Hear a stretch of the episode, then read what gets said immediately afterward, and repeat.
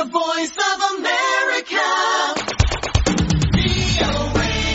በምዕራብ ዩናይትድ ስቴትሷ የኮሎራዶ ክፍለ ግዛት ዴንቨር ከተማ ነዋሪ የሆነ የ12 ዓመት ታዳጊ ቲክቶክ በተሰኘው የማህበራዊ ትስስር ገጽ ላይ የሚገኝ ትንፋሽን የመያዝ አደገኛ ውድድር ሲጫወት በደረሰበት አደጋ አሁን በሞትና ሕይወት መካከል ይገኛል። የውድድሩ ተሳታፊዎች ትንፋሻቸውን በመያዝ ራሳቸውን እንዲስቱ የሚጠይቅ ሲሆን ሕፃኑ ጆሹዋ ባደረገው ሙከራ ኦክሲጅን ወደ ጭንቅላቱ እንዳይሄድ እንዳደረገውና ራሱን ስቶም እንደተገኘ ወላጆቹ ለአሜሪካ ድምፅ ተናግረዋል። ስመኝሽ የቆየ ይህንንና ሌሎች በማህበራዊ ሚዲያ ላይ የሚሰራጩ አደገኛ ምልክቶች በልጆች ላይ የሚያደርሱትን ጉዳት የሚዳስስ ዘገባ ወላጆችንና ባለሙያዎችን አነጋግራ እንዲህ አሰናድተዋል።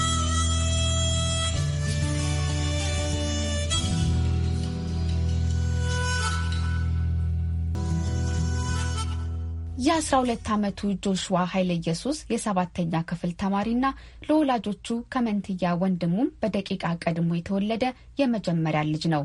ለወትሮ አብዝቶ ተጫዋች፣ ሙዚቃ የሚወድ ምግብ ማብሰል የሚሞክርና በቤተ ክርስቲያን ተሳትፎ የነበረው ጆሹዋ አሁን በሞትና በሕይወት መካከል ከሆነ ሳምንት አስቆጠረ።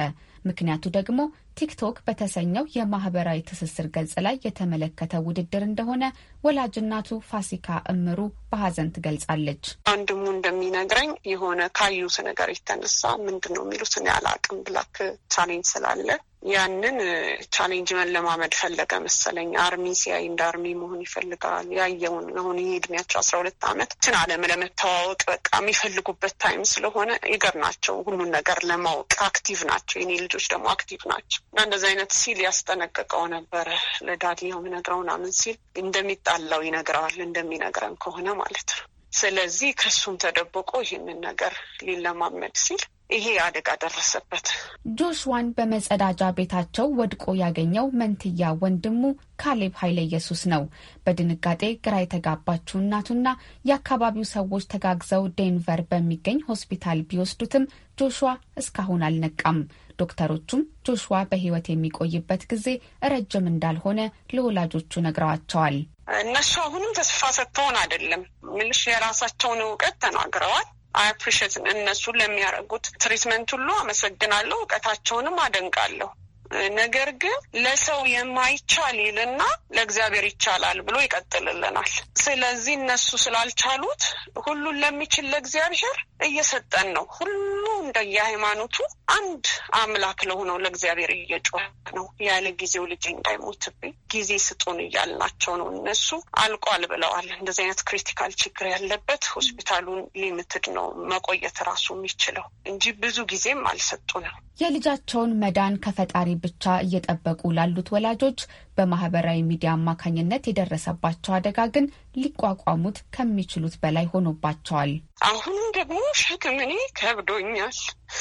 የማልፍበት በጣም ከብዶኛል። ግን ሸክምን የሚያክል ወደን ይዛችሁ ኑ ያለን ጌታ እኔም ደግሞ ዛሬ ከበደኝን እሱም እንደሰበከኝ ሸክም ይዤ ወደ ኢየሱስ መጥቻለሁና እግዚአብሔር መልካምን በዘመናችን ላይ ያደርጋል ብዬ እምነቴን እናገራለሁ። በብዙዎች ዘንድ blackout challenge በመባል የሚታወቀው ነገር ግን ከዚህ ቀደም pass out challenge ወይም ራስን የመሳት ውድድር the game of choking ወይም ራስን ትንፋሽ የማሳጠር ጨዋታና የመሳሰሉ ስሞች የነበሩት ውድድር በተለያዩ ማህበራዊ ሚዲያዎች አማካኝነት ሰዎችን ለአደገኛ ውድድሮች የሚጋብዝ ጨዋታ ሲሆን የህጻናቶችን ሕይወት አደጋ ላይ ሲጥል ጆሹዋ የመጀመሪያው አይደለም።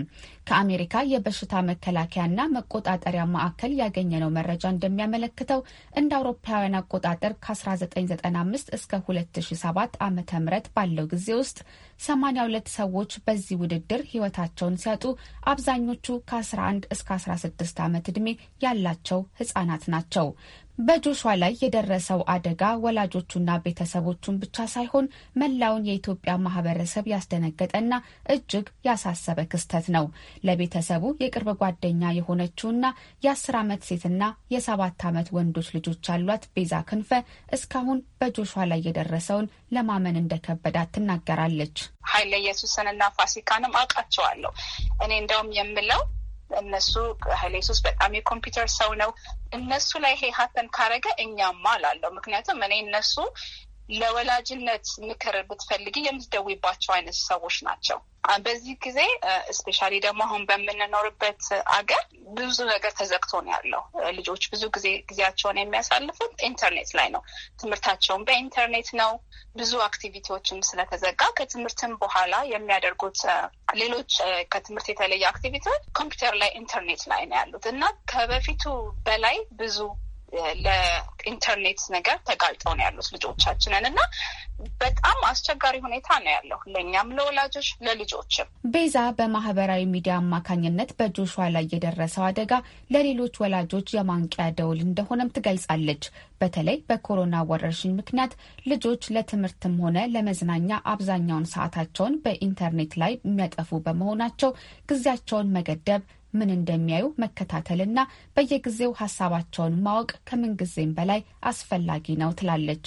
ሁላችንም በቀን በቀን ልጆቻችን ምን በኢንተርኔት ላይ ምን እንደሚፈልጉ ምን እንደሚያዩ በቻልነው መጠን ራሳችንን ማስተማር አለብን። እነዚህ ልጆች እኛም ሳናያቸው ምንድን ነው search እያደረጉ ያሉት ስለምንድን ነው ማወቅ እየፈለጉ ያሉትን ከልጆች ከጓደኞቻቸው ጋር ምንድን ነው የሚያወሩት የሚለውን ነገር በጣም መከታተል እንዳለብን አስባለሁ። እንደ ፌስቡክ፣ ትዊተር እና ጉግል የመሳሰሉ ግዙፍ የማህበራዊ ትስስር ኩባንያዎች በድህረ ገጾቻቸው ላይ የሚያሰራጯቸው መረጃዎች በህብረተሰቡ ላይ እያደረሱ ያለውን ጥፋት ለመቀነስ የአሜሪካ ምክር ቤት አባላት ርብርብ ላይ ናቸው።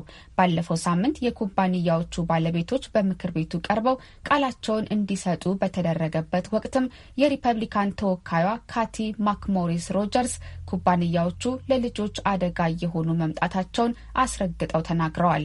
Your platforms are my biggest fear as a parent. I'm a mom of three school-aged kids. It's a battle for their development, a battle for their mental health, and ultimately a battle for their safety. እንደ ወላጅ የእናንተ የትስስር መድረኮች ትልቁ ፍርሃቴ ናቸው። ሶስት እድሜያቸው ለትምህርት የደረሱ ልጆች አሉኝ። ለእድገታቸው፣ ለአእምሮ ጤናቸውና ለደህንነታቸው አስጊ ነው።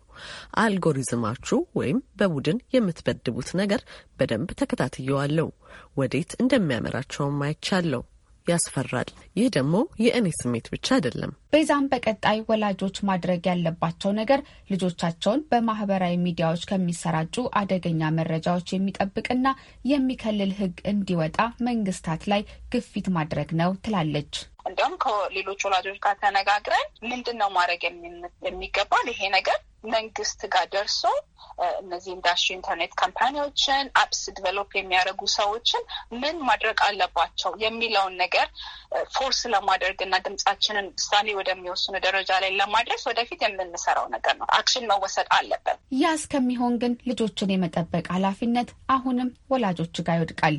ይህ ኃላፊነት ታዲያ ምን መምሰል አለበት ስንል ለበርካታ ዓመታት አትላንታ ውስጥ መምህራንን በማሰልጠንና በልጆች ዙሪያ በመስራት የሚታወቁትን ወይዘሮ ብሌን ተክሉን ጠይቀናቸዋል። ወላጆች ኮምፒውተርንም ሆነ በስልክም የሚመጡትን ፕሮግራሞች ተከታትለው ሰዓትና ወቅት ወስነው በዛ መቆጣጠር ይችላሉ። ይሄ እንግዲህ ከልጅነት የሚጀምር ነገር ነው። ሁለተኛ ነገር ደግሞ Common Sense Media የሚባል የተለያዩ አይነት ፕሮግራሞችን መርጦ የሚገልጽ website አለ። ሁሉንም አይዘረዝርም። ነገር ግን ምን አይነት ነገሮች በጎ እንደሚሆኑ ለልጆች የሚጠቅም website ነው። እንግሊዝኛ ነው። የሚቀጥለው ደግሞ ኮምፒውተሩ ራሱ በዋይፋይ ስለሚጠቀም ቤት ውስጥ ያለውን ዋይፋይ የማጥፋት የመንቀል ወላጆች ይሄን አይነት መንገድ አላቸው። የልጆቻችን ጓደኞቻችን በጣም በጣም መከታተልና መመልከት ያለብን ጉዳይ ነው። ልጅ ልጅን ነው የሚሰማው። ልጅ ያጠገብ ማን ያለው ብሎ መጠየቅ ግዴታችን ነው። ወይዘሮ ብሌን አክለው በወላጆችና በልጆች መካከል ግልጽ የሆነ ግንኙነት መኖር መሰረታዊ ጉዳይ መሆኑንም ያሰምሩበታል። አንደኛ በቤቱ በቤታችን እንገኝ። አባትም ሆንን እናትም ሆንን ልጆቻችን ቤታችን መገኘታችን ማየት አለባቸው። በሁለተኛ ነገር ደግሞ ቴሌቪዥንም ሆነ ሬዲዮም ሆነ አጥፍተን አንዳንድ ጊዜ ዝም ባለ ጊዜ ነው ልጅ መጥቶ እንዲህ ከሆነ ብሎ የሚናገረው። ሶስተኛ እምቢ፣ አይሆንም፣ ተው የሚባለውን እንቆጠር። አስረዳኝ፣ ለምን እስቲ እኔን አሳየኝ ብለን ተማሪ መስለን የመቅረብ ግዴታ አለብን። እውነትም ደግሞ እነሱ በቴክኖሎጂ በጣም የተሻሻሉ የፈጠሩ ስለሆኑ ተማሪ ሆነን ከቀረብን መማር ብቻ ሳይሆን አብረናቸው ያለን አብረናቸው የገባንበት የሆነ ሁኔታ መፍጠር እንችላለን። አይናችን እና ጆሮችን ከልጆቻችን ከሚያደርጉትና ከሚሰሩት ነገር አይለይ። በቁጣ ሳይሆን እንነጋገርበት። እስቲ አሳይኝ፣ እኔን አስተምረኝ፣ እስቲ አሳይ ወይ ይሄማ እንዴት ደስ ይላል! አብረን እሺ፣ ዳንስ ነው ደንስ ስቲ ደንሽ። ይሄ ግን አየሩን መያዝ እንዲህ ያለው ነገርማ በጣም የተለየ ነገር ነው። በጎ በጎውን መምራት ይቻላል። የጆሹዋ በሕክምና መዳን ተስፋ እንደሌለው የተነገራቸው ወላጆች ፋሲካና ኃይለ ኢየሱስ ግን በእምነታቸው ተስፋ አልቆረጡም። በርካታ ኢትዮጵያውያንም ጆሹዋ በተኛበት የሆስፒታል ቅጥር ግቢና በያሉበት በጸሎትና በገንዘብ እያገዟቸው ነው። ጎን ለጎንም በልጃቸው የደረሰው በሌሎች እንዳይደርስ ወላጆች ልጆቻቸውን እንዲጠብቁ መልእክታቸውን አስተላልፈዋል። ለአሜሪካ ድምፅ ዘገባ ስመኝሽ የቆየ ከፌርፋክስ ቨርጂኒያ